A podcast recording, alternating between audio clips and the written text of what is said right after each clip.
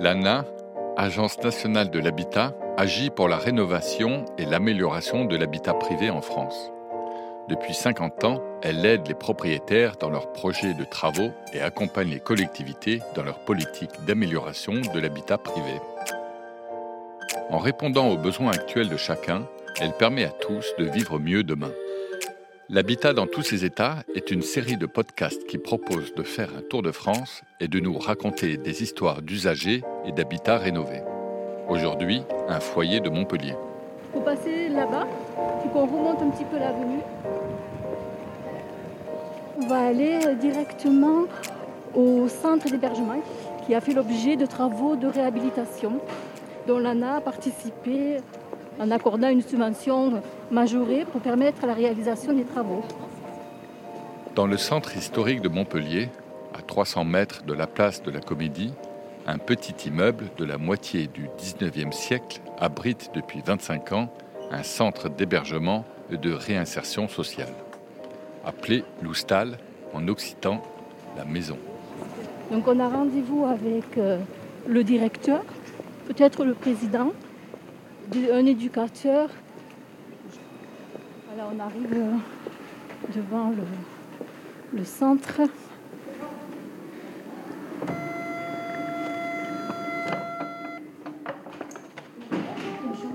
Bonjour. Bonjour. Je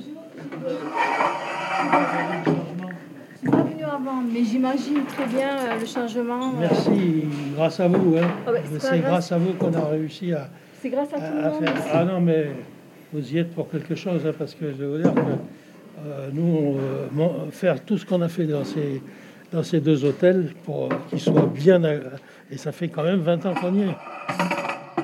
Et alors c'était comment ici quand, quand- quand vous êtes arrivé? Très sombre. Les- Il y avait peu d'ouverture, peu de, lu- de luminosité. Enfin, moi, quand je suis arrivé en 2005 pour travailler ici, euh, j'ai été choqué. C'était impressionnant quand même la vétusté des lieux. Au, au départ, ça a été l'évacuation euh, d'un squat et des personnes qui ont retrouvé refuge euh, ici euh, par des locaux laissés, par- mais autorisés par la préfecture. Dans cette association, bon, ben, il y avait c'était un aspect autogéré qui transpire des murs aujourd'hui. hein. Il y a un esprit d'autogestion qui est toujours là, mais ça s'est divisé un petit peu en deux camps ceux qui voulaient s'institutionnaliser, une reconnaissance, et ceux qui voulaient rester sur cette question de l'autogestion pure. Donc le, choix, la majorité a été fait de monter une association qui, au fil des années, a été reconnue par les pouvoirs publics, agréée pour des activités, et notamment pour celle du centre d'hébergement et de réinsertion sociale qu'on occupe aujourd'hui.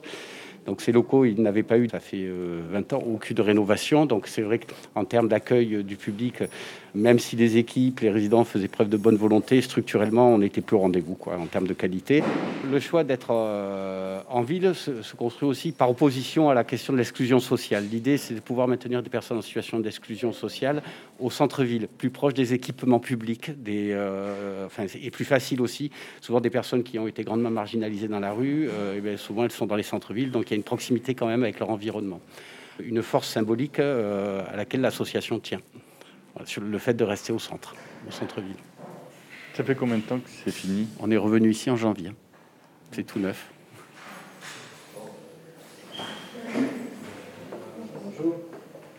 Madame Boutaous euh, Fatima, euh, je suis ancienne résidente euh, à CGRS Loustal. En fait, il ne reste pas beaucoup pour euh, partir. Mais franchement, maintenant, c'est un bon travail. Avant, euh, il y avait, tu vois, les chambres, euh, il n'y avait pas les douches. Euh, c'est difficile pour, tu vois, quand tu... Le matin, par exemple, euh, moi, je voulais rentrer, il y a quelqu'un, tu peux pas, tu vois. Sanitaire, c'est un peu... C'est l'intimité. Chacun, tu fais ce que tu veux dans la chambre. Euh, Moi, je suis heureuse euh, quand je trouvais. Je croyais que c'est pas le, le même immeuble que j'étais avant ici. euh, J'étais choquée, c'était bien. Ben, je te dis, je voulais pas sortir, je voulais rester ici, mais bon. Parce que chacun la chambre, tu vois, la douche. C'est franchement un bon travail. On peut accueillir combien de personnes Alors ici ici, ici, nous, on a un CHRS de 57 places en termes d'hébergement, dont 24 sont situées ici, dans ce, dans ce lieu collectif. On a un projet qui est Contrairement à beaucoup d'établissements, euh, nous, notre projet social, c'est d'accompagner les personnes aussi bien dans leur projet avec tous les dossiers administratifs à monter, etc., que dans la vie quotidienne. C'est-à-dire que, par exemple, ici, on a une cuisine qui a été rénovée également, norme HACCP, et ce sont les travailleurs sociaux et les résidents qui font la cuisine à tour de rôle à chaque fois pour, euh, pour 24 personnes. Euh, la prise en charge du nettoyage des locaux se fait aussi euh, en équipe de résidents et de, et de travailleurs sociaux. Pour pouvoir travailler à l'insertion, il faut rencontrer les gens. Il y a une majorité d'hommes aujourd'hui. C'est deux tiers, un tiers. Deux tiers, un tiers. Et moi, quand je... Bon, c'était en 2017, je suis là, c'est un peu... C'est comme ma maison ça fait hum, un peu de... Euh, tu vois, quand tu trouves euh, quelqu'un et te protège et tout, euh, c'était... Ça fait mal quand tu sors. bon. Hmm. C'était un, endroit, un endroit protecteur ici. Voilà, c'est ça. C'est ça ce que je voulais dire. Ouais, c'est un endroit. bon, il y a des verres de nuit, c'est puis quand tu es protégé. Vraiment, bon, ici, bon. La France, c'est ça, c'est protégé. Euh, vraiment. Combien de temps restent les gens en général? Alors ça peut aller, ça peut aller de, de trois mois à, à deux ans. Après, on a quelques situations euh, particulières euh, qui, peuvent être beaucoup plus longues, avec des personnes euh, assez abîmées et qui ont des difficultés à, être réorientées. Voilà, on a donc en, règle générale, c'est de six mois à deux ans. Mais on, a eu des séjours de cinq ans, six ans. Voilà, pour des personnes qu'on peut pas, qu'on peut difficilement orienter ou qui trouvent pas place ailleurs. Donc dans ces cas-là, on traite avec les services de l'État, la DDCS, avec qui on discute de la prolongation du séjour.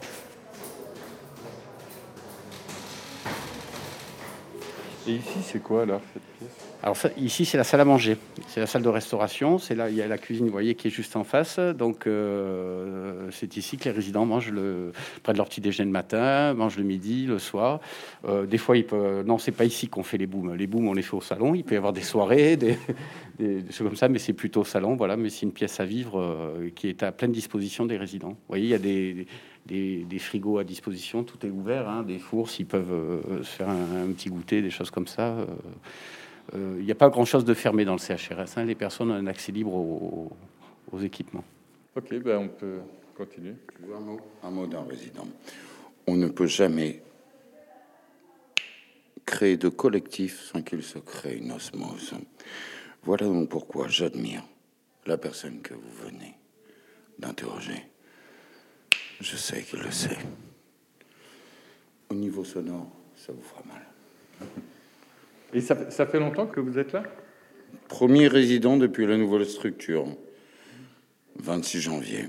Eh, je suis pas là pour lui souhaiter bon anniversaire, j'étais son cadeau d'anniversaire. Et alors, vous avez découvert des locaux neufs? Parce que avant, vous étiez où pendant, avant les travaux, justement? Dans une tente. Je suis bisexuel. Hein. Quand je dis je suis dans une tente, c'était pas ce que vous croyez, mais bon, vous avez le droit. Hein. D'accord. Donc vous êtes arrivé pour dormir le 26 janvier. Tout à fait. Voilà, à avoir un vrai lit euh, pour la première je fois. Je confirme à défaut d'un ferme. Bah oui, c'est mieux quand même que les. C'est des coussins de canapé d'ailleurs que j'avais dans ma tente. Nous, donc au niveau de l'équipe éducative, en fait, il y a une présence 24 heures sur 24 déjà. Et puis, euh, euh, donc, bah, le matin, euh, il y a des démarches qui démarrent. Il y a des personnes qui ont des rendez-vous, des appels téléphoniques très importants à passer. Il y a l'entretien de la maison. Il y a une organisation avec un planning et chaque personne a des tâches au niveau du ménage. Et puis à 10h30, il y a la personne qui est sur le planning chargée de cuisiner, parce que tout le monde cuisine et puis le service du repas, donc entre midi et midi et demi, parce qu'il y a, y a quand même quelques personnes qui sont euh, en activité, certaines qui sont en formation et d'autres qui travaillent. Donc il faut que le repas soit servi euh, dans ces créneaux-là pour que les personnes qui sont en activité puissent rentrer, comme on est en centre-ville, et repartir. Voilà, donc après euh, l'après-midi, bien souvent, il y a pas mal de démarches à faire. On a, la majorité des personnes ont des problématiques de santé. Et donc, il y a pas mal de démarches à ce niveau-là qui sont effectuées.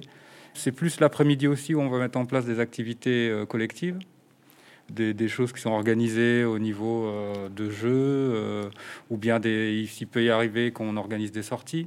Les personnes peuvent aussi proposer des activités, peuvent aussi proposer des choses. On a des personnes qui vont proposer de bricoler, euh, de confectionner. Euh, je ne sais pas si vous avez vu, il y a un jardin. Bon, bah ça, c'est, ce sont quelques personnes qui ont décidé de, de planter certaines choses. Euh, voilà, donc il y, a, y, a toute cette activité-là qui se met en place. Michel, tu as les clés? Je, on, vais vous montrer la cuisine. Alors ici, on est super bien. Ah oui, parce que tout le monde a, sur 24 résidents, vous imaginez bien qu'il y, a, il y a toujours une partie euh, qui aime faire la cuisine. On dirait la cuisine d'un vrai restaurant, euh, d'un grand restaurant. Ah oui, oui, on n'a on pas lésiné là-dessus. Quoi, hein. euh, il fallait donner envie de faire la cuisine aussi aux personnes, de partager. Il faut de l'espace parce que c'est un lieu, il y a toujours un accompagnateur avec le, euh, avec le résident. Et là, il y a une ambiance parce qu'il peut y avoir même 3, 4 personnes. Et puis, il y a une, une, émulation, quoi. il y a une ambiance qui se crée autour des, des plats qui se font, qui est agréable. Et c'est quoi alors qu'on mange ici? C'était quoi hier, euh, Fatima? Je me souviens plus. Hier, j'ai fait la soupe avec poulet aussi, salade avec les œufs. ouais, ils ont bien mangé, ça va. Tu vois, quand euh, c'est comme euh, ma maison ici, euh, il y a de l'ambiance, tu vois, c'est un peu, un peu mal que, quand tu as de l'habitude de rester avec les gens qui, qui, sont bien et tout. Après, tu trouves. mais. Et quand est-ce que vous êtes censé partir? Dans une semaine. Bon, moi, je vais rester ici, mais tu vois. oui. C'est vrai que souvent, les, personnes ici, on vit un collectif qui est dense quand même. Hein. Il se passe des choses, euh, il y a de l'animation. Et c'est vrai qu'on a des résidents, des fois, qui vont partir vers une solution de logement individuel. Quand on arrive dans son logement, ben, quand on a passé euh, plusieurs mois, quelques années ici, ben, il manque quelque chose. C'est un petit peu. Euh, tout paraît un peu vide. Hein. Donc il y a cette période qui est, difficile. Après, euh, bon, la, particularité de Madame Boutaou, c'est que, bon, elle l'a pas dit, mais c'est quelqu'un qui est très impliqué dans la vie euh, collective parce qu'elle est représentante des résidents. Donc, elle s'est investie. C'est vrai que le fait de partir, bon, bah, c'est une page qui se tourne pour elle aussi. Bon, pour un mieux, mais c'est vrai que c'est pas évident, mais même aussi pour l'équipe éducative, parce que on fait pas que voir les personnes pour améliorer la situation administrative et, le départ vers un logement ou de l'emploi. Il y a une vie euh, quotidienne qui, qui se fait. Euh, donc, euh, c'est normal que quand les gens partent, il y ait, il y ait quelques, un pincement au cœur, comme c'est le cas pour madame. C'est bien quand je prends mon appartement seul, ça fait heureuse aussi, mais on n'a pas l'habitude de, de, rester seul et tout. Mais quand même, euh, je suis heureuse parce que je prends l'appartement et tout, mais je sens que je prends l'appartement, euh, je, dors pas la nuit. Voilà, bah, peut-être qu'on va faire une deux chambres.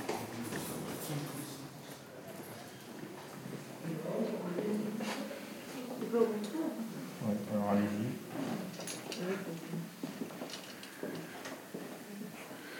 Les sanitaires, euh, les douches, euh, ça va. Ouais, avant, il n'y avait pas comme ça. Oui. Alors en fait, ici, avant, il y avait un lavabo ici. Et puis, euh, et puis c'est tout. Il y avait un lavabo juste.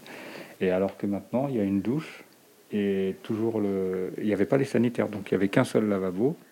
Et les personnes, ben, quand les douches étaient prises, c'était pas évident. Et puis il y avait des hommes aussi à l'étage. Donc, euh, alors qu'aujourd'hui, une, une femme, euh, bon ben voilà, elle peut faire sa toilette sans problème.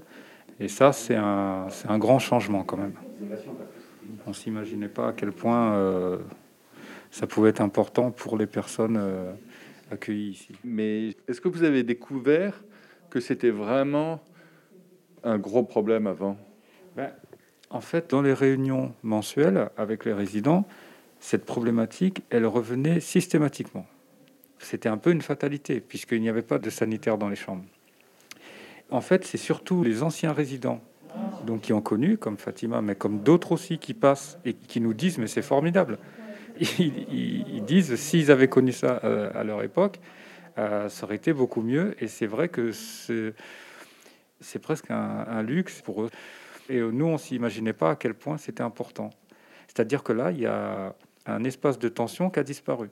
Il n'y a plus de tensions qui sont liées à l'hygiène de, des uns et des autres. Et donc cette, promiscuité-là en moins, ben, c'est quand même un, gros plus dans l'hébergement ici. Et c'est vrai qu'il euh, y avait pas mal de femmes qui refusaient de venir ici parce qu'on leur précisait ça. Mmh. Aujourd'hui, euh, ça va être beaucoup plus euh, accessible aux, femmes, notamment parce que effectivement l'intimité elle est préservée dans leur espace.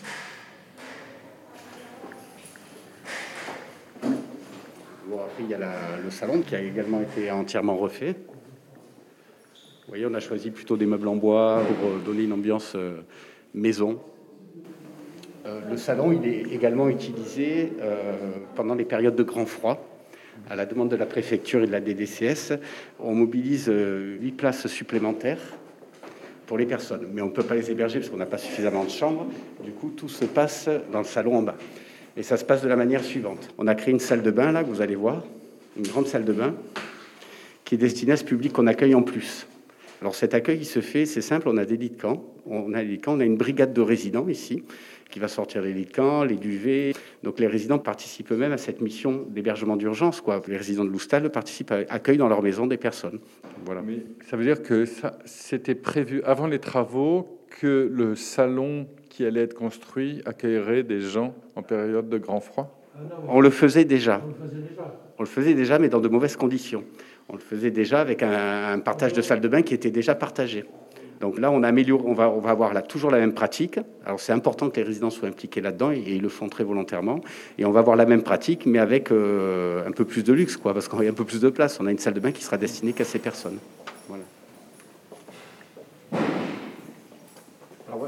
Donc là, on est dans la, dans la cour. Donc on peut manger dehors ici aussi Ah ben, on peut faire des barbecues, des brochettes. Euh, on peut tout faire.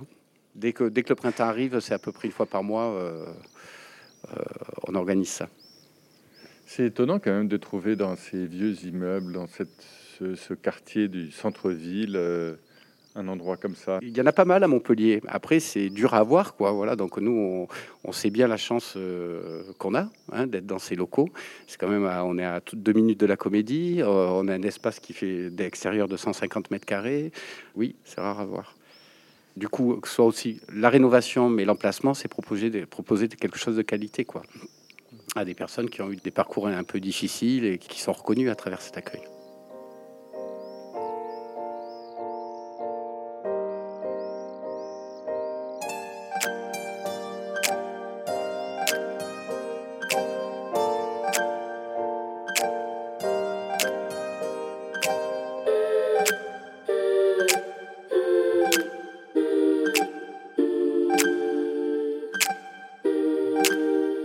C'était L'habitat dans tous ses états, un foyer de Montpellier, avec Pierre Buzine, Bernard Matou, Michel Bordeaux, Association Gestaré, Patrick Mbongué, éducateur spécialisé, et Fatima Boutaous, résidente. Une série de podcasts proposés par l'ANA et le studio Radio France, produite par Julien Donada, réalisée par Vincent Deck.